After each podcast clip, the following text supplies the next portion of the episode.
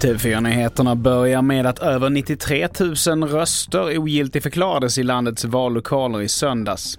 Men tusentals av dessa kan bedömas som giltiga och där det just nu skiljer sig 44 500 röster mellan blocken. Det vanligaste skälet till att en röst ogiltigförklaras är att det ligger två likadana valsedlar i kuvertet. Och de här kommer att giltigförklaras sen vid omräkningen. Vidare till Borås där en person har avlidit efter en lägenhetsbrand natten till idag, det skriver Göteborgs-Posten. Efter ett larm om en kraftig rökutveckling fick en person föras till sjukhus vars liv inte gick att rädda.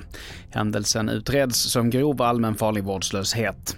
Och till sist, USAs president Joe Biden sätter nu upp ett första mål i kampen mot cancer, att inom 25 år halvera dödligheten. Presidentorden är påskriven och på lång sikt är målet betydligt större än så. I'm setting a long term goal for the cancer moonshot to rally America and ingenuity that we can engage like we did to reach the moon that actually cures cancers, not all cancer, cancers, cures for cancers.